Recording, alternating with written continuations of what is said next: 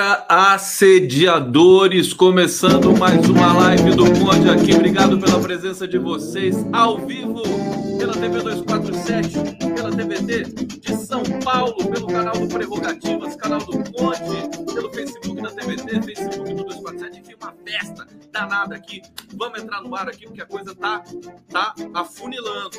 Olha só, comecei aqui com a manifestação belíssima é, em frente à sede da Caixa Econômica Federal é, em Brasília, liderada ali pela, pela Érica Cocai é, e demais ativistas. Importantíssima vitória, é, importante hoje da opinião pública brasileira com relação ao comportamento assediador violento, um monstro, né? O Pedro Guimarães, é, um verdadeiro monstro. Os relatos são chocantes. Eu vou trazer alguns deles aqui para vocês. E é uma vitória da sociedade democrática e das mulheres brasileiras que ele tenha caído assim rapidamente. E detalhe, né? É, o Bolsonaro não quis demitir o Pedro Guimarães. Pedro Guimarães pediu para o Bolsonaro para não ser demitido. Sabe-se lá por quê? Sabe-se sim por quê, né? Para não manchar o currículo dele, é, para depois voltar para o mercado financeiro, que é o esgoto da onde ele saiu. E é, ele fez uma carta igualmente nojenta, né?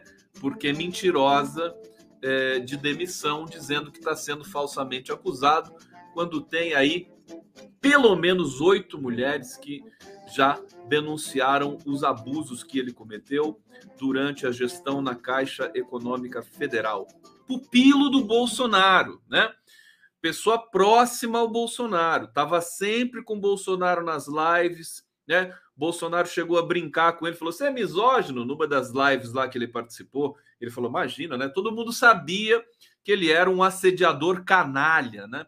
É, eu achei interessante a postura, mais uma vez, de Luiz Inácio Lula da Silva hoje, porque ele foi interpelado, deu uma entrevista para uma rádio. Aliás, eu vou falar sobre isso do ponto de vista do marketing político e da semiótica. O, a campanha do Lula está nadando de braçada, está dando um banho de estratégia e de consistência é, é, de linguagem. Já vou falar isso para vocês e isso pôde reverberar hoje nas redes aí golpistas de imprensa que estão se aproximando das, das redes é, é, independentes, né? Hoje a Globo News está aparecendo 247. Eu falei hoje isso para o Leonardo Atucho, né? Hoje, na Globo News, para vocês terem uma ideia, no programa lá da Andréa Sadi, Andréa Sadi, que eu sempre. Você lembra que eu fazia assim quando eu falava da Andréa Sadi? Porque ela é linda, né? Então, mas enfim, mas ela é inteligente também e competente. É, mas enfim, ela é funcionária, né? Funcionária do Ali Camel da Globo, e quando a pessoa é competente, né? É, mas é funcionária de um patrão como os Marinho, a gente sempre tem que tomar um pouco de cuidado. De qualquer maneira, é, a gente não via nesses programas dessas grandes empresas de comunicação, tipo Globo, CNN, CNN entrou agora nesse babado aqui no Brasil, a gente não via, por exemplo, tweets de petistas, de psolistas, né? Hoje, é, é, a Andréa Sadi é, é reverberou ali o tweet da Maria do Rosário, da Benedita da Silva, da Sâmia Bonfim, porque houve um, uma avalanche de resposta de mulheres, né? Mulheres com autoestima, é, que coincidentemente ou não são mais é, posicionadas à esquerda no Twitter, em função da violência institucional e do comportamento assediador é, de Pedro Guimarães. Então, é, os programas da outrora chamado Goebbels News, tão parecidos com os programas que a gente vem fazendo aqui. Os debates, os convidados, os pressupostos, né? Sempre com um grão de sal, porque é, de fato é, é, é, uma, digamos, é uma liberdade vigiada, né? Vamos ver até que ponto eles podem praticar um jornalismo minimamente é, é, independente e profissional. É, hoje também uma notícia importante que a Patrícia Campos Melo confirmou a vitória num processo que foi dirigido ao presidente né, pestilento Jair Bolsonaro, vai ter que pagar uma indenização para Patrícia Campos Melo. Acho que a defesa do Bolsonaro ainda tem direito de recorrer, não sei se vai recorrer. De qualquer maneira, um dia importante para os direitos das mulheres no Brasil. E é sobre isso que eu quero falar com vocês aqui nesse começo. Quem diria, né? A campanha do Bolsonaro, que estava tentando encontrar algum tipo de reverberação é, no público feminino, né? entre as mulheres, estão vendo que tá, eles estão perdendo todas para a chapa Lula-Alckmin é, entre a preferência das mulheres, na preferência entre as mulheres, e agora você tem esse passivo gigantesco, a violência desse canalha, né, que é o Pedro Guimarães, na Caixa Econômica Federal. Os relatos são estarrecedores. É, bom, será que a campanha do Bolsonaro vai conseguir é, é, é angariar mais popularidade entre as mulheres? Muito difícil, muito difícil. A casa está desmoronando, está ruindo, está caindo, né? É, vamos falar um pouco disso. Primeiro, eu quero me centrar na, na questão do Pedro Guimarães, mas o Bolsonaro está inviabilizado por todas as maneiras. Por todas as maneiras, editorialmente, o Grupo Globo, Folha de São Paulo, que não são flores que se cheire, mas que é, estão fazendo esta inflexão editorial neste momento porque não querem né, arcar com o ônus de ficarem associadas cada vez mais a esse governo canalha de Jair Bolsonaro. Né? Eles têm a identidade deles ali com o Paulo Guedes, mas agora nem se sabe mais, porque todas as tentativas de reduzir preço de combustível, de aumentar o, o, Auxílio Brasil, a maneira com que isso é promovido, a logística de distribuição desses benefícios para a população brasileira é péssima, não dá certo, não funciona, há muita fraude, né? É essa é de fato a política assistencialista, mas de péssima qualidade. Então, é, é, é, a, a, imprensa ela vai, né, as elites brasileiras que são é, ali refratadas né, pela, pelas mídias corporativas, elas estão se reposicionando, esperando, sabem da inviabilidade do Bolsonaro, sabem que o tempo é curto para se, se constituir. É, é, não, não vou nem falar terceira via, porque esse nome já ficou maldito, né? Mas para se constitu, constituir um nome novo que possa fazer frente à força de Luiz Inácio Lula Silva nesse momento, é, as tentativas golpistas também vão se esvaziando pela falta de, de, de capacidade, recursos né? e, e coesão entre essa, essa, essas milícias armadas que se acumularam no entorno de Jair Bolsonaro, e a gente tem um quadro realmente que é um quadro de é, é, muita é, muito favorável aos setores neste momento democráticos da sociedade brasileira. Para vocês terem uma ideia, hoje o Jornal Nacional terminou a sua edição com uma fala do Alexandre de Moraes numa, numa conferência que ele participou, dizendo dos três pilares da democracia. E ele dizia que os três pilares são liberdade de imprensa, é, o pleito eleitoral, né, o processo eleitoral e o poder judiciário. Ele diz isso, os três pilares da democracia que não é à toa que esses três pilares estão sendo atacados sistematicamente por milícias digitais de extrema direita no mundo todo, é, e que é, no, o Brasil, em especial, está sendo alvejado com isso, mas que ele, Alexandre de Moraes, e as instituições brasileiras, e ele falou pelas instituições brasileiras numa espécie de incorporação enunciativa um pouco abusada, mas de qualquer maneira ele é o ministro do STF, disse que é, não haverá concessões aqui no Brasil no que diz respeito a atacar a democracia. Sinceramente, sinceramente, eu acho que ele está certo. Ele está certo.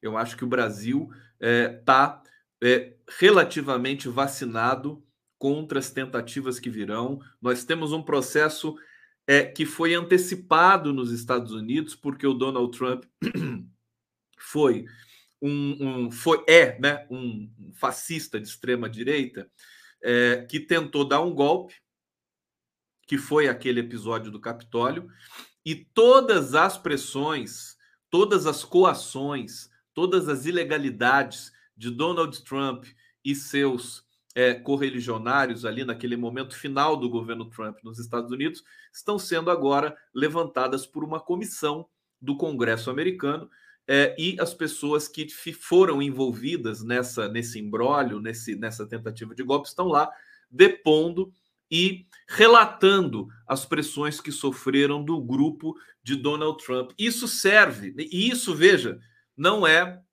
à toa que o Grupo Globo está nesse momento. Veja, quando eu falo do Grupo Globo, gente, eu estou sendo um analista, não estou sendo um defensor, nem nada disso. Eu estou observando aquilo que está visível para a gente. É, então, o Grupo Globo está tratando muito dessas questões é, do, do, do, dos Estados Unidos, do levantamento do Congresso americano com relação às ilegalidades do Trump. Poderia ignorar isso. A Globo poderia nem noticiar essas questões do Donald Trump, como a Folha de São Paulo mal está noticiando. Isso é uma decisão editorial. Então, se eles tomaram essa decisão, veja, sabe por que, que a Globo está. A, a Globo está batendo de frente com o Bolsonaro nesse momento. Assim, daquele jeito da Globo, né? Daquele jeito, porque ela não, não quer também é, é, dar muita margem para Luiz Inácio Lula Silva, para o PT, para, para enfim, para essa frente democrática é, do, do, jeito dela, mas ela está batendo de frente com o Bolsonaro. Por quê? Por, entre outras coisas, porque o Bolsonaro ameaçou tirar a concessão da Globo. Vocês acham que a Globo não liga para isso? É? é? então, ela está respondendo. Sabe, né? Que se o Bolsonaro, por, a, por algum, por alguma catástrofe sideral que é impossível de acontecer, se ele fosse nos sonhos mais delirantes né, do Adélio, por exemplo, ele reeleito, é, ele iria caçar a concessão da Globo. Né? Iria, iria dar muito trabalho, de qualquer maneira. Enfim, é, esse cenário realmente não está mais posto. Resta saber por quê. Bolsonaro não vai deixar o poder assim numa boa, né? Passando a faixa, bonitinho, não vai fazer isso. Ele vai cair atirando. Vai cair atirando.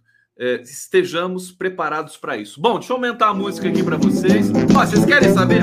Querem uma, uma, um termômetro de como está a situação do Bolsonaro nesse momento? Deixa eu colocar um clipe aqui para vocês, fantástico. Vai ser uma espécie de vinheta, tá? Para vocês aqui, deixa eu pegar. Calma, calma, que o Condão está aqui operando esta live. Cadê aqui a live do Conde? Tá aqui, deixa eu colocar por essa via aqui que é mais legal. Tudo bem, vocês estão bem? Tá? Fica à vontade, viu? Pode pegar um café ali, tá? É tudo de graça, tá bom? Pode pegar, tem uma bolachinha, tem um sequilinho ali, uma bolachinha de água e sal, fica à vontade, tá? Semana que vem eu vou ver se eu providencio uma azeitoninha para vocês aqui. Aqui, ó. Vê, olha só essa vinheta aqui do Conde. Bolsonaro! Bolsonaro! Bolsonaro! Bolsonaro! Bolsonaro! Quem precisa de inimigo com, com um apoiador desse, né? Collor, Fernando Collor de Melo, né? É, alucinado, né? Brisadaço, né? Tá brisadaço aqui, né? É, é, de, gritando Bolsonaro. Quer dizer, cadê a política antissistêmica? Cadê Vou botar de novo aqui, porque é, é impagável isso aqui, né? Maravilhoso. Né? Bolsonaro! Bolsonaro! Bolsonaro! Bolsonaro! Bolsonaro! Isso aqui é para assistir de joelho, né? A campanha, a campanha do Lula, Sidônio Palmeira nesse, nesse momento deve estar tá fazendo um brinde, estourando champanhe, né? Porque o Bolsonaro. E é legal que a, a, a tradutora de Libras ali, né? Tá lá, traduz, né? O cara, Bolsonaro! Bolsonaro! E ela lá, né? Fazendo aquele. aquele até, até em Libras, Bolsonaro é, é injurioso e insultuoso. Né? Até o nome Bolsonaro em Libras parece um insulto, né? Parece um insulto. Depois eu vou pôr de novo para vocês. Então, compartilhem. Compartilhem esse vídeo do Collor nos grupos de WhatsApp, né? Tem que ir para todas as famílias, né? Famílias, seus parentes aí, bolsonaristas, Elba Ramalho, né? Manda para aquela bunda rachada lá da, da Elba Ramalho. É, é, esse, esse clipe do Bolsonaro gritando, esse, esse clipe do Collor gritando, gritando Bolsonaro. Fantástico, absolutamente. Obrigado, Fernando Collor de Mello.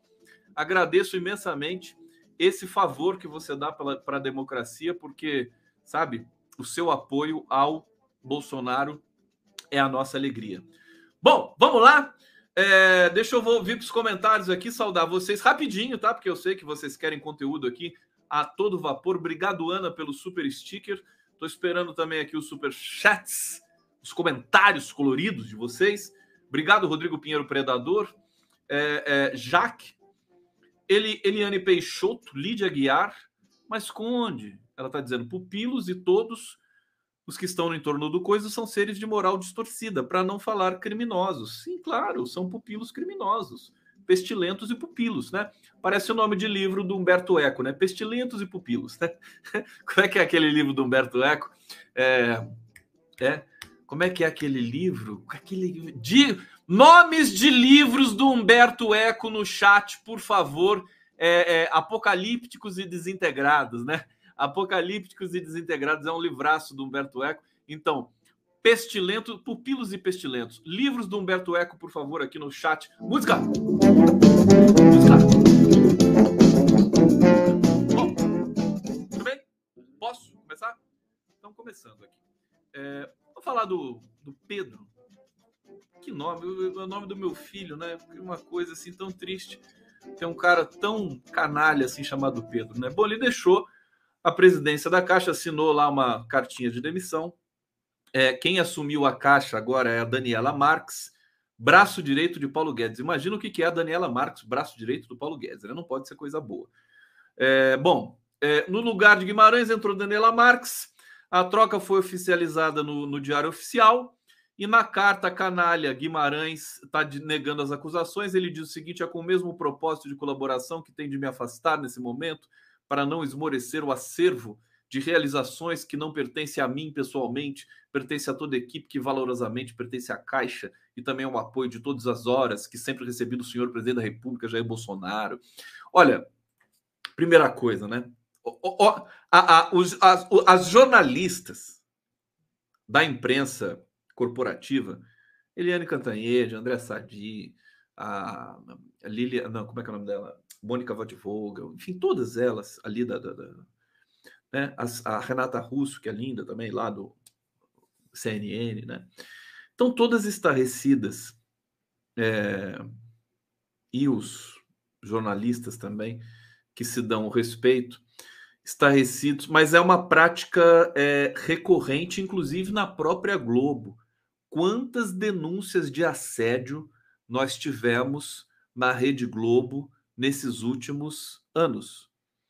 O, o, aquele humorista, o Milhem, esqueci o nome, o primeiro nome de Ricardo Milhem, né? Alguma coisa assim. Tem um caso, tem uma pendência na justiça. O nome da Rosa, livraço maravilhoso. Tem uma pendência na justiça com a Dani, Dani Calabresa, né?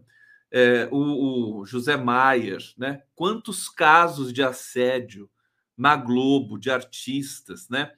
É, é, o Zé Maier, o caso do Zé Maier, que já, enfim, todo mundo já esqueceu, né? Foi com uma maquiadora da Globo. É, e isso é praxe, né? Nas redações, as mulheres jornalistas podem, podem dizer isso, inclusive as próprias que estavam ali, né? A Ana Flor, por exemplo, né? É, to, to, é, é, é impressionante. O Brasil é um país em que se tem uma mulher que não sofreu assédio, é uma exceção no Brasil. Márcios Mellen, obrigado. É, então, o caso ali ficou escancarado. Quer dizer, um cara que tem uma sala, a sala dele na Caixa Econômica Federal, né, a sala, o gabinete do, do presidente, tinha é, todo mundo que entrava lá tinha de deixar o celular, é, não podia entrar com o celular, né? É, e dentro havia misturadores de, de voz, né, para você não identificar voz. Então ele estava completamente blindado para fazer o que quisesse na, na sala dele, né? Totalmente, não tinha câmera, não tinha nada, né? Imagina o presidente do, do, do maior banco, né, dos do, um dos dois maiores bancos públicos do Brasil. É uma loucura. A Mira Belchior, que foi presidente da Caixa, presidenta da Caixa, ela está estarrecida né, é, com isso. Né? Mas não é novidade, não é novidade. É, Bolsonaro, o governo Bolsonaro só, só tem estuprador, canalha, assediador, genocida, né? É, enfim, é tudo de pior que se tem numa sociedade. Basta ser ministro do Bolsonaro para você achar esse enquadramento fácil. Aliás, investigue-se qualquer ministro do Pestilento, qualquer um. Você vai encontrar mal feito e canalice do nível dessa que nós estamos vendo aí com o Pedro Guimarães da Caixa. Ele vai ser preso, hein? Pressão da sociedade está muito forte. Vai, agora ele vai pagar também por, por, por, todo o processo de combate a esse comportamento assediador é, de, de patrões, né? É um comportamento patronal, comportamento patronal. É, bom, e aí o que, o que mais você tem, né? Os relatos de viagens em que ele ia para a piscina, pedia para né, ele cooptava os assessores dele mais, mais próximos, né? Para levar as é, funcionárias bonitas, né? Para ficarem perto dele na piscina, para ir numa sauna, e ele apalpava. Né? Todas elas é, relatam, ficaram é, desesperadas, porque a corregedoria da Caixa é, é, elas tinham medo de denunciar na corregedoria da Caixa, porque a corregedoria da Caixa estava capturada pelo presidente da Caixa, que é esse canalha. Elas se sentiram aliviadas, conforme a matéria excelente do portal Metrópole, né? É, a partir do momento que o Ministério Público as chamou para fazer as, os relatos e, e para ter um atendimento digno, né? Para que elas pudessem denunciar com segurança e não se sentirem perseguidas dentro de uma instituição totalmente capturada pela canalice bolsonarista que nós vemos acontecer no Brasil todo nesse momento.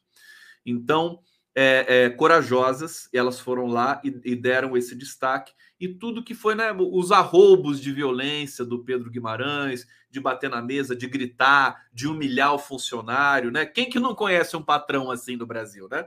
É uma desgraça, né? É uma cultura que não pode ser mais aceita por ninguém, não só por mulheres, por LGBT, pela comunidade LGBT, enfim, por, pelos, pelos homens, por qualquer, qualquer cidadão, por negros e tudo mais, né?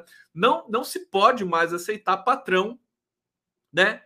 Que chega é, com esse ímpeto de violência para cima dos funcionários. Portanto, o, o, o crime pelo qual ele vai responder é maior ainda, é assédio moral somado a assédio sexual é, eu estou preparando aqui, junto com a minha querida Soraya Mendes, que é uma das advogadas mais respeitadas do país, é, uma live especial do Prerrogativas nesse sábado para falar desse caso com especialistas, com pessoas, mulheres, né? Mulheres, só mulheres. Só eu que não vou ser mulher, né? Nessa live. É, Defensoria Pública, é, de juízo, é, também do, do de, de, uma juíza, e a Márcia Tiburi já confirmou a presença também. Estou dizendo aqui em primeira mão para vocês no, nessa live de sábado do Prerrogativas, porque eu acho que a gente deve. É, é, é aquela lógica que eu tenho dito para vocês. Tem de ir com tudo para cima nesse momento. O Bolsonaro está enfraquecido, o governo está acuado, eles estão com medo.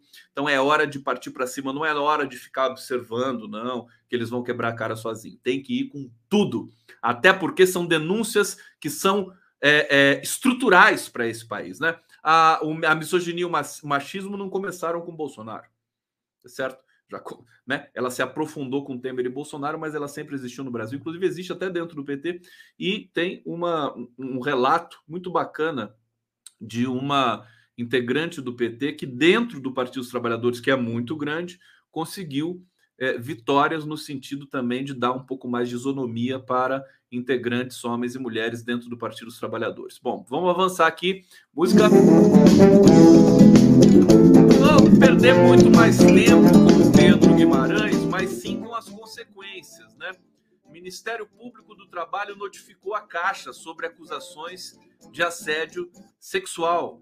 é, deu 10 dias para que a Caixa Econômica Federal e o ex-presidente Pedro Guimarães dê informações sobre acusações de assédio sexual. Notificação enviada ao banco também pede explicações sobre a conduta do vice-presidente de atacado Celso Leonardo Barbosa, considerado um dos principais aliados de Guimarães na instituição. Notificações foram enviadas nesta quarta-feira, hoje, né, pelo procurador do trabalho Rafael Mondego Figueiredo, prazo é de 10 dias corridos. Você imagina que deve ter muita irregularidade na Caixa, vamos esperar porque que essas investigações avancem né, nos, nos é, subalternos ali diretos do Pedro Guimarães, porque eles davam guarida, eram cúmplices dos abusos, né? Eles eram garotos de recados, né? Muitos deles convidavam as funcionárias para se aproximar do Pedro Guimarães para que ele pudesse assediá-las ali é, com mais segurança, aspas, né? Nesse, nesse procedimento absolutamente violador, violento, que merece ser exemplarmente punido. Bom, é, aqui tem uma, uma, E aí esse debate faz, né? Faz é, com que o, as questões acerca do assédio no trabalho, muita gente não sabe como proceder. E é, tem aqui uma, uma breve nota, né? Saiba como denunciar assédio sexual no trabalho.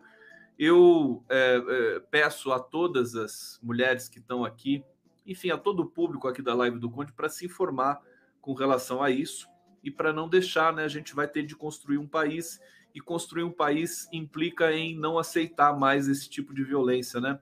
É, então, aqui, deixa eu ver se tem alguma Bom, agências da Superintendência do Trabalho, Defensoria Pública, sindicatos e associações, Delegacia da Mulher no caso de a vítima ser mulher. Quer dizer, se dirigir a esses lugares, é, sindica, sempre tem uma, uma questão coletiva de proteção para que você não possa sofrer represálias é, diretamente ali do, do ambiente de trabalho em que você eventualmente vai ser, foi, será ou pode estar em, sob o risco de ser assediada. Bom, é, vinheta.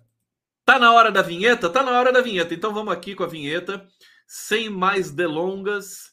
Deixa eu selecionar uma vinheta bonitinha para vocês, porque eu vou falar na sequência da entrevista que o Bolsonaro deu para Fox, né? Rapidamente aqui. Então vamos lá, Conde Blues para vocês.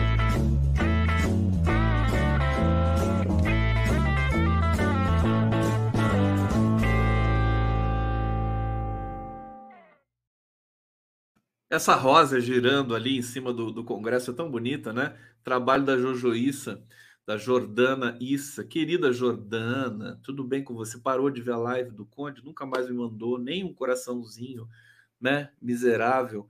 É, e essa, essa flor, né? Não é uma rosa, né? É uma daquelas flores bonitas, é, não sei o nome, girando ali, né? Um pouco mais de amor, né? Um pouco mais de amor para e de delicadeza, né, para a gente construir uma Brasília, um, um, Congresso mais humanizado, né? Olha só, entrevista Fox News.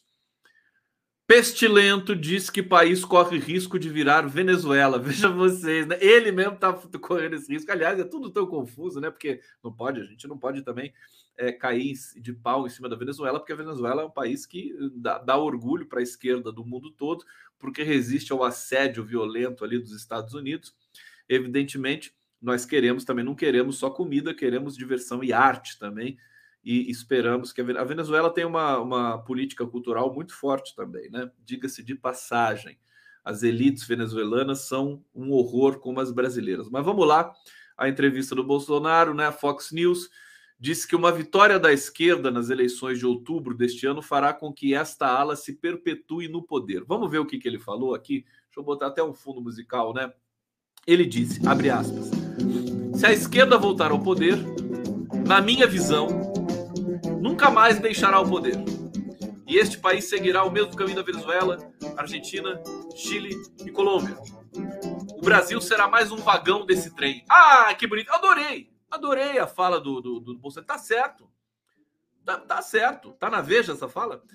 É, que é, a, se a esquerda, eu também acho, viu? né, a esquerda voltar, vai ser difícil de tirar.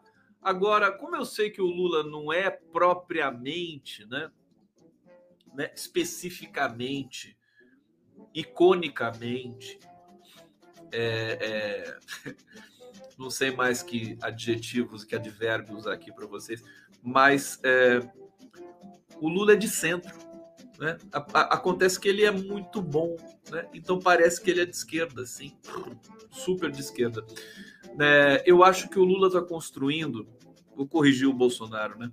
Não vai ter mais governo de extrema direita. Isso, isso a gente pode, né? Nós teremos de zelar também para isso, né? Nenhum nazista mais no Brasil.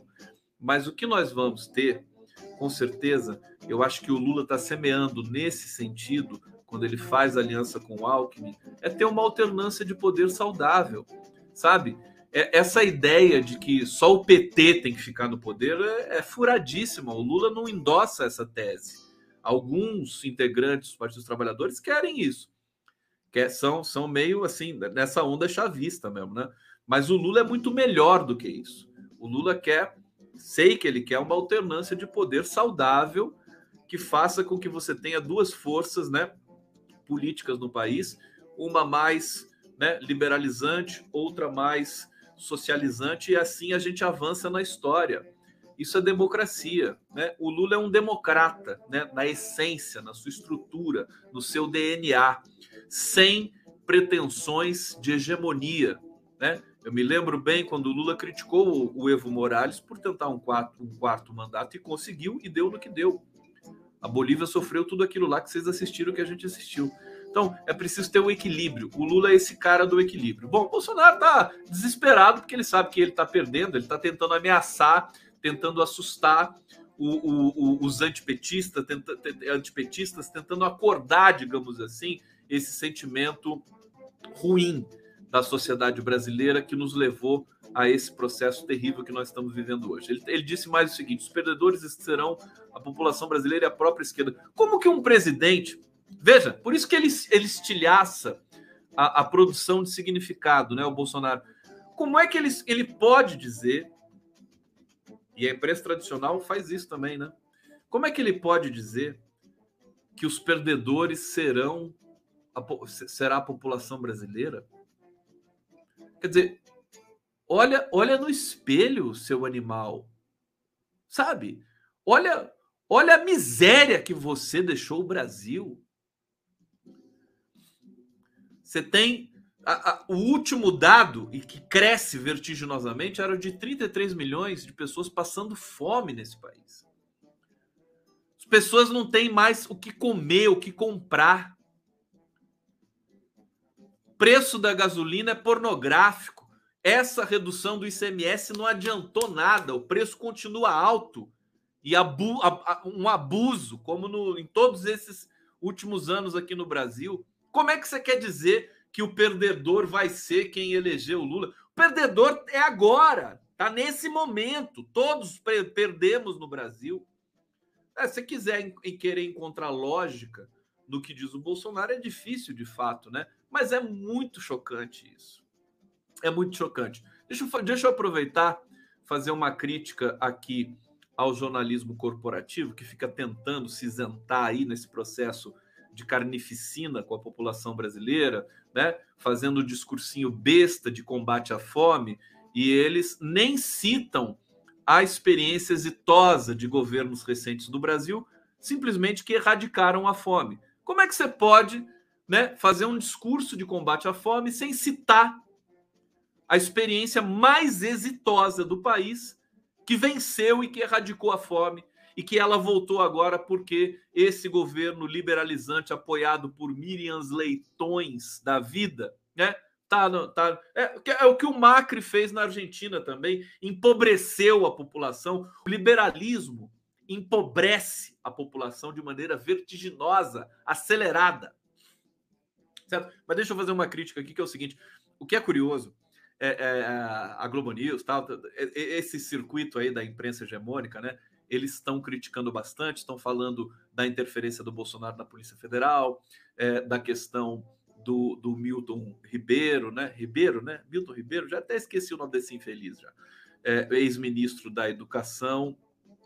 É, e agora a questão do Pedro Guimarães, eles criticam, dizem assim que é um absurdo, que não pode aceitar, que tem que levantar, que tem que fazer a denúncia e tudo mais. Todos ali, no quase que num nível também de histeria.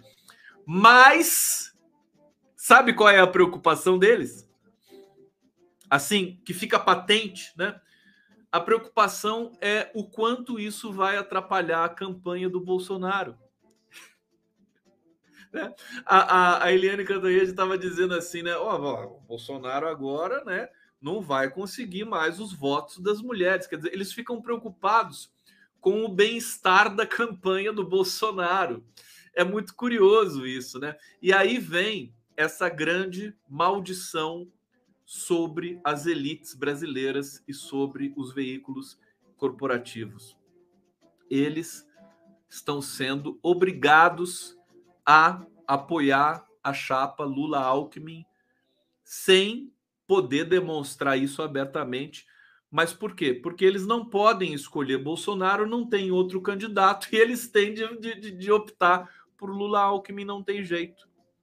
É uma maldição, né? Eles, ele, é, é a lei do retorno, porque eles atacaram de maneira tão injusta, tão violenta o PT e Lula, que agora a história os colocou assim, né? Falar, agora você vai eleger o Lula e o PT porque você não tem escolha.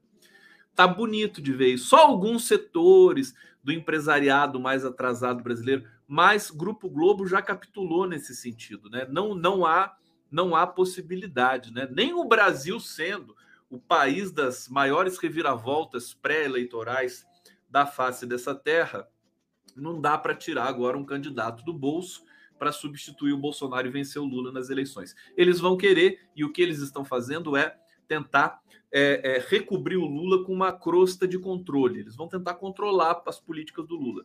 É o que eles sempre fizeram no passado recente também. O PT foi duro na queda e não se curvou, né?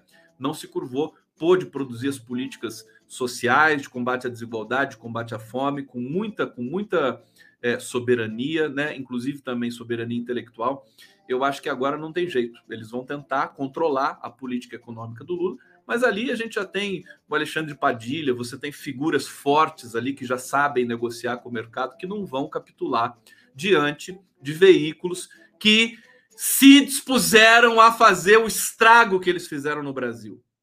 E agora eles vão ter que aguentar uma política séria, né? que vai reestruturar o Brasil em todos os sentidos. Bom, vocês estão acompanhando aqui a live do Conde pela TV 247, pela TVT de São Paulo. Cadê os, cadê os comentários coloridos aqui da minha, da minha live hoje? Não, é quinta-feira, não? Não é dia de pagamento hoje? Tudo bem. Hoje é dia. Tá chegando, né? O dia do pagamento. Tá chegando o dia do boleto também, né? Dia do boleto. Obrigado! Marlene Costa, Rita de Cássia Luiz. Cadê os coraçõezinhos e os, e o, os comentários fofos aqui da live, hein? Hã? Não pastarão. Alô, bolsonaristas aqui da live? Não pastarão. Deixa eu ver. Valdecir André Luiz da Silva Santos Luz. Ana Terra. Trovinho. Eu quero comentários fofos aqui para colocar na tela. A chata da Cantanhê de hoje fez luto ao Moro. Fez? Que horrível. O Moro, a gente nem fala mais do Moro. Tinha uma notícia lá, porque o Moro acho que vai ser candidato a. Obrigado pelos corações. Ah, eu adoro. Coração, coração, coração, coração. Cadê? Quero mais. Cadê os corações? Tá aqui, ó. Rita de Cássia Luiz. Vocês lembram daquele peixinho que falava assim, bolhas, bolhas, bolhas? O peixinho do Procurando Nemo, né? Ontem eu tô, tô todo. Preciso ver o Procurando Nemo de novo, né? O, o, eu falei do Bruce, né? Do tubarão. Oi, meu nome é Bruce. E hoje eu tô falando do peixinho que gosta de bolhas, porque eu gosto de corações, né? Coraçãozinho subindo. No Facebook, quando eu fazia transmissão direta, e no, e no Instagram também o coraçãozinho sobe na tela, assim.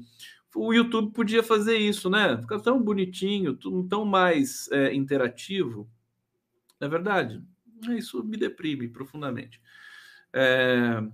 Bom, vamos falar aqui da CPI do MEC, né? CPI do MEC. É... Salve-se quem puder com a CPI do MEC. É, aqui não resisto, né? Ler um trecho da coluna da Vera Magalhães, né? Ela diz o seguinte: olha só, o governo Jair Bolsonaro é marcado pelo amadorismo em todas as suas ações. A reação apavorada, tardia, atabalhoada e por tudo isso cara para os cofres públicos. A CPI do MEC é típica de um agrupamento disfuncional que não enxerga um palmo adiante do nariz. Olha só, a, a, Vera Magalhães daqui a pouco vai vir para o 247 também, né? Esse pessoal tá fazendo uma curva, tá fazendo um cavalo de pau, né? O que, que o Bolsonaro provocou nesse povo? Não, não, não, é, não é surpresa, viu? Que o Alckmin tenha mudado de lado, porque mudou, pode ser que estruturalmente ele continue sendo um mega conservador, tudo mais, mas já já já está diferente já, né? Mas é incrível. Você assiste agora esses programas, parece parece a live do, do fórum, DCM, tudo, tudo parecido, entendeu? Né? É, não conseguem ser tão bons quanto a gente, mas de qualquer maneira estão lá, né? É, e diga-se de passagem, estava falando aqui que a TVT tem mais audiência que a Globo News, porque a TVT é uma TV aberta. Então, vamos que vamos, a gente está com tudo e não está prosa. É, aqui, é, basta lembrar que, pouco mais de uma semana atrás, o mesmo governo Trapalhão garganteava a possibilidade de ele próprio encabeçar a abertura de uma CPI para investigar a Petrobras, empresa de que é sócio majoritário. É, a Vera Magalhães simplesmente está acusando aqui o amadorismo né, do governo Bolsonaro. Eles estão desorientados, eles não sabem mais o que fazer. Você tem um você tem um chefe é, do executivo desesperado, né, que só pensa no próprio rabítio, né, e você tem uma legião de deputados, né, é, do Centrão, do PL, que querem garantir a sobrevivência e que já estão dizendo abertamente que vão conversar com o próximo presidente, que vai ser o Lula. Tá certo? É, o Lula que se cuide, vai ter que negociar com esse pessoal do Centrão, mas ele sabe fazer isso muito bem.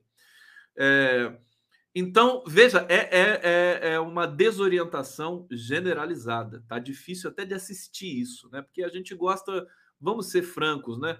Uh, um, um, adversário que seja um adversário que jogue, né? Alguma coisa. Não, o Bolsonaro não, não consegue jogar mais nada Tal é o desespero, tamanho é o desespero que tomou conta da campanha dele. Campanha clima de velório e clima de desespero. Evandro Oliveira da Silva está dizendo aqui: como será a transição desse governo para o governo Lula? Tenho medo de que. Tenho medo do que vão deixar. Vai ser, vai ser tensa, vai ser terrível, Evandro. Você tem, você tem razão de fazer essa pergunta, né? Não vai ser tranquila. O Bolsonaro não vai sair tranquilamente do poder. O detalhe é que tem uma pressão muito grande já de vários setores da sociedade. O próprio judiciário, as próprias posições do Faquin no TSE, do Alexandre de Moraes, é, é, de setores do legislativo que não se curvaram à captura do bolsonarismo, dessa própria imprensa que faz esse movimento agora porque ficou muito feio. Veja, o que está acontecendo agora? É, o Bolsonaro está sendo atacado de todos os lados. Vocês entenderam? Vocês estão, vocês estão acompanhando? Se vocês não, se vocês não estão acompanhando, eu estou aqui para isso. Eu estou aqui para relatar isso para vocês, tá certo? Vocês que trabalham muito o dia inteiro não conseguem acompanhar os jornais, ler o jornal do Condão está aqui, você dorme com o Condão, vai dormir bem informado, né? É, é, tá, a, o volume de, de denúncias explodiu, né? O, o gabinete do ódio as fake news propagadas pelo Twitter do, do grupo bolsonarista, elas estão mais acanhadas agora. Estou esperando o próximo dado, a próxima pesquisa da Quest com relação a esse universo digital, né? Bolsonaro perdeu espaço na, na, na dimensão digital. E, e, e, e todo mundo está direcionando para denúncias do governo Bolsonaro. Governo fim de festa, é fim de linha. Está acabando. Sabe o que está acontecendo? Por exemplo, a Carmen Lúcia ficou corajosa agora. Carmen Lúcia não estava nesse pique tão forte, mas está lá interpelando o presidente da República, estão pressionando a PGR, né? Estão pressionando a PGR com muita força agora, o, o Aras. Resta ver, o grande enigma desse momento vai ser o comportamento do, do Augusto Aras num governo fim de linha. Por quê? Porque o Bolsonaro, em fim de mandato, ele se enfraquece, ele vai sair, tá todo mundo esperando. Brasília respira o fim do governo Bolsonaro. Brasília respira o começo de um governo, do governo Lula. Isso é evidente. Então, é, as pessoas começam a perder o medo. Então, as pessoas começam a denunciar mais. A Polícia Federal começa. Vocês, vocês vão ver, a Polícia Federal vai encontrar outros podres em outros setores do governo Bolsonaro. O Bolsonaro já assumiu, já admitiu que o governo dele tem corrupção. Tá certo? Hoje ele fez isso, ele admitiu isso. Então, é uma aceleração, né? É, é, o Bolsonaro começa a ser denunciado com mais voracidade por certos setores que ficavam ainda um pouco acuados até meados aí de 2022 e agora a gente já está em contagem regressiva para as eleições. Eu acho que o dado importante da gente é, é, capturar nesse momento é esse. Deixa eu agradecer aqui Cesário Vieira aqui pela colaboração, Ana também e o Evandro que acabou de fazer essa questão aqui da transição de governo. Vocês estão vendo a live do Conde aqui. Fabiana Silva dizendo: Conde, eu não acredito nisso. Fim de linha, não tenho essa certeza. Pois é, eu vou repetir aqui o que eu tenho dito já desde um tempo, que é o seguinte: eu tô pessimista, tá? Tô pessimista. É... Eu acho que a vitória do Lula vai ser no primeiro turno, mas não vai ser mais do que 65% dos votos válidos o Lula não vai passar de 60% dos votos válidos, o que me deixa muito triste e isso me faz ficar pessimista, viu, Fabiana? E também estou pessimista pelo seguinte: o Bolsonaro não vai ser preso em 2022, vai ser preso em 2023. Então, veja, eu sou pessimista. Né? Se eu fosse otimista, eu acreditaria que ele fosse ser preso em 2022 e que o Lula fosse fazer uma vitória absolutamente acachapante com mais de 65% dos votos válidos. Se o, se o Ciro desistir, a gente pode até chegar nesse número ainda, né? Quem sabe? Mas enfim, eu não estou muito otimista com relação a isso. Bom, vamos aqui para mais notícias na live do Conde. É, que alegria! Não, estou tomando aqui uma água na minha caneca dei uma caneca dessa para Dilma. Eu falei, ela gostou. Ela veio. Embrulhei no papel, papel de, sabe aquele papel de fruta, né? Papel purinho. E amassei assim. Ela olhou assim. É bravo, mas ela gostou. Hum. Essa água aqui tá maravilhosa. É... Deixa eu ver, tem gente dizendo aqui, é, Condão, antes disso, os Estados Unidos vão aprontar uma grande merda. Pode ser. Eles são especialistas nisso, né? São especialistas. Olha, gente, deixa eu falar uma coisa para vocês. O Lula é pé quente. Tá? O, a diferença do Lula para o resto é que o Lula, além de ser competente, tal, diferenciado, ele é pé quente. Né? A história caminha do lado do Lula. Então ele dá mais essa segurança para a gente. Tudo que a gente sabe, não vou ficar repetindo aqui, Bolsonaro vai tentar o golpe, vai, mas não vai conseguir, né? Não vai conseguir. E os Estados Unidos estão muito preocupados demais com a Europa, com a OTAN, com a Rússia, com a China, para virem perder tempo agora com o Brasil, essa altura do campeonato, né? E sabem, além de tudo, sabem que o Lula é um democrata, né? É um cara que tem admiração é, do mundo todo. Tem gente que está dizendo que ama essa TV que responde para mim. O Jonah Jameson. Aê! Então, olha só, deixa eu trazer mais notícias para vocês dormirem felizes e, e todos bem é, forrados de informação. Falar um pouquinho da CPI do MEC. Eu estava dizendo isso, estava vendo aqui a leitura da Vera Magalhães é, o fato é que o Pacheco, o Rodrigo Pacheco, esse cara é meio lazarento, viu? Ele já está meio que relativizando aí, querendo misturar a CPI do MEC com outra CPI, ou dividir é, o poder da CPI com o próprio governo. Vamos ver aqui, né? Pacheco promete decidir sobre CPI na próxima semana e eleva pressão sobre governo. Está sendo pressionado a tomar uma posição e ele não gosta disso, né? O presidente do Senado, Rodrigo Pacheco, ele disse que vai definir no início da próxima semana sobre os requerimentos para instalação de comissões parlamentares de inquérito. Já está falando do plural, né? Possivelmente ele pode aprovar duas instalações de CPI só para contrariar é a oposição, e se isso acontecer, vai se cumprir aquilo que o Fernando Horta disse aqui comigo, né? Que essa CPI, na verdade, vai ajudar Bolsonaro em vez de atrapalhar. Mas, como eu também venho dizendo, o Lula é pé quente, eu acho que, é, na verdade, qualquer coisa que aconteça agora já não é mais viável para o Bolsonaro, né? É, o Pacheco afirmou ainda que cogita unir os requerimentos para as duas comissões relacionadas com o MEC, a proposta pela oposição e a respeito do balcão de negócios na pasta, e a outra, apresentada pela liderança do governo no Senado, sobre as obras paradas nos governos petistas relacionadas à educação. Imagina você que eles vão tentar, é, é, paralelamente à CPI do MEC, numa denúncia, é, é enfim, absolutamente límpida, né, meridiana, da a, a, influência do Bolsonaro, né, a interferência do Bolsonaro na Polícia Federal naquelas ligações ali do Milton Ribeiro com a filha, as ameaças dos pastores, quer dizer, um caso, né, a CPI precisa de um objeto muito muito é, recortado de investigação para que ela possa acontecer, né? É, e essa CPI do MEC, que o, que o, cujas assinaturas foram coletadas pelo Randolfo Rodrigues, se enquadra nesses requisitos. A, o governo quer montar uma CPI paralela para investigar o governo Lula, para investigar o governo os petistas, que já acabaram. Quer dizer, Dilma Rousseff foi tomou um golpe há mais de seis anos. Quer dizer, é bizarro. Né? O Rodrigo Pacheco, francamente, não pode é, é, se submeter a esse tipo de humilhação, né? Vai ficar muito feio. O Rodrigo Pacheco sabe que daqui a pouco está chegando um novo governo, tá certo? E ele tá com aquela cara pensativa dele, não quer contrariar o Bolsonaro, quer ficar bem com todo mundo, né?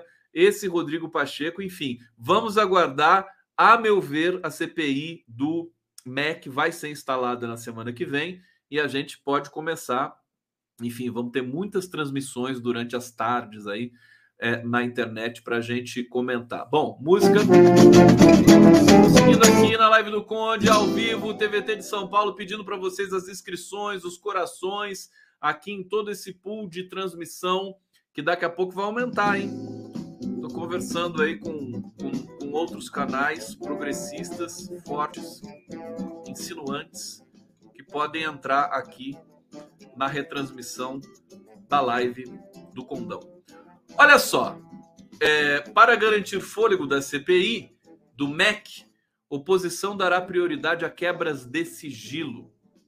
Caso seja instalada a CPI do MEC, a oposição já sabe qual será o primeiro foco: pedir quebra de sigilos de envolvidos no escândalo que ainda não foram alvo da operação da PF. A corporação pediu apenas de cinco: o ex-ministro Milton Ribeiro, os pastores Gilmar Santos e Arilton Moura, além do assessor Luciano Mussi, Mussi de Maracujá. Né? Os prefeitos, por exemplo, que relataram pedidos de propina, não tiveram seus sigilos quebrados. Desses pedidos podem sair fatos novos capazes de manter o interesse do assunto em alta.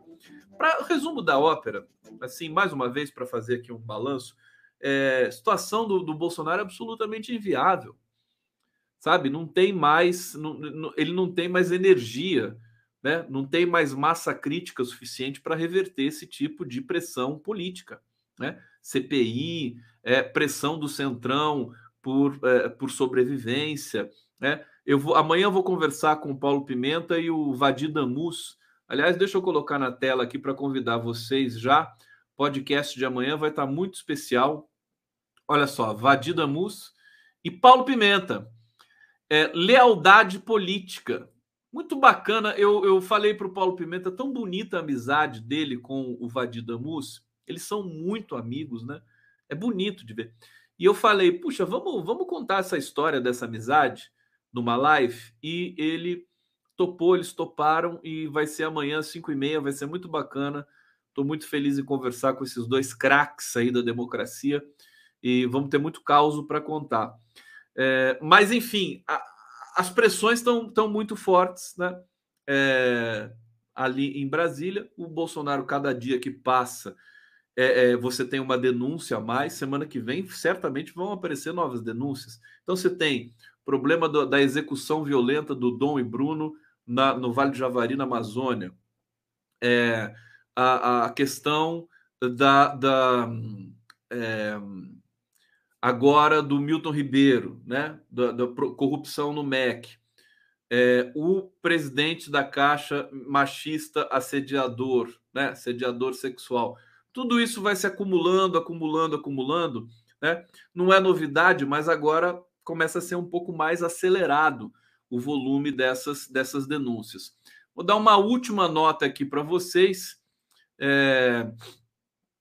Deixa eu ver aqui o que, que vale a pena, né? Ah, e, e, lá pela chapa Tebet Tasso, né?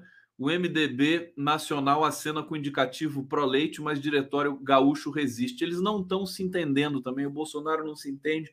Essa chamada terceira via está ali se esfarelando também. Eu tinha cantado essa bola que o Tasso não ia, o PSDB não ia topar indicar o vice da Simone Tebet. Muitos, muitos portais, muitos jornais deram isso como certo. Eu falei, calma, bicho, na política não é assim. Então, tem um impasse lá no Rio Grande do Sul que não vai ser resolvido. Tem certeza que não vai ser resolvido. E você vai ter também o estilhaçamento da chapa da Simone Tebet, vai ter que arrumar um vice correndo aí, que eu não nem sei quem vai ser. Vai ser divertido. Bom, eu vou terminar a live de hoje passando para vocês o trailer. Hoje eu entrevistei um dos grandes indigenistas brasileiros, antropólogo, documentarista, o Vansan Carelli. Uma história fantástica de amor aos povos indígenas ele fez um projeto em que ele levava os equipamentos de filmagem para as comunidades indígenas e, os indí e ensinava os indígenas a filmar, a editar, a, a, botar legenda no computador e tudo mais, fazer o filme, né? E os indígenas aprenderam a fazer isso. Os indígenas são inteligentíssimos. Sei que vocês sabem disso, né? Eles são, eles são perspicazes, né? Diferente da população ocidental branca, né? Eles têm uma têm talentos especiais é, cognitivos e intelectuais. Então eles aprenderam a fazer. Já está na segunda geração de indígenas documentaristas, né? Que foram formados pelo Vansan Carelli. E ele lançou um novo, tem um novo filme que está participando de vários festivais que ele lançou, novíssimo, né? Acabou de sair do forno, nem foi lançado ainda para plataformas no Brasil. E eu vou passar o trailer desse filme para vocês, que é o Adeus Capitão, Goodbye Captain em inglês. É um filme que vai, um filme de três horas de duração, um filme muito delicado do, do Vincent Carelli.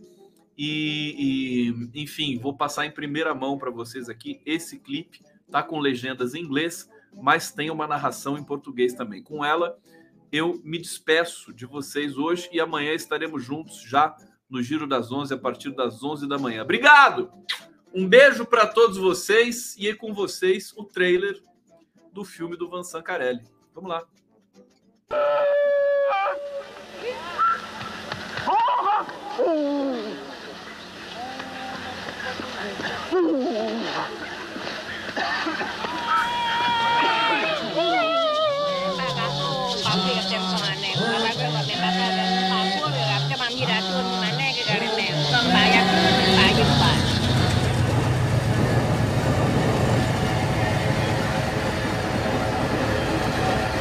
Nada branco. Pareceu, de pele, pareceu, parece um saúbo mesmo, para pegar folha dos outros. Nesta foto, tomada em 1964, estão os sobreviventes do contato. É aqui você? É. Com a partida do Cocrenum, decidi concluir o projeto de nossa parceria de anos.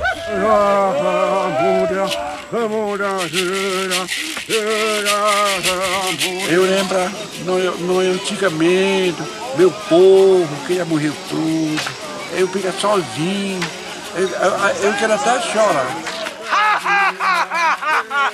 Eu quero que você filma bem direitinho, para o povo ver meu assombra. Não adianta só falar que eu sou índia, porque pareço índia. Então o jeito é tentar resgatar a língua mesmo. Amém. Atame dinheiro corpo pego da minha rana plano. É jum pega cachua ya para gato. Não me quer, não me quer. Quem me quer, mandei embora. Passa a noite meditando e vivendo meu castigo. Meu filho, mais tarde, os meus netos vão ter o nome indígena também? Ou vão se chamar igual o nome de branco, João Maria? Como é que vai ser? Oh,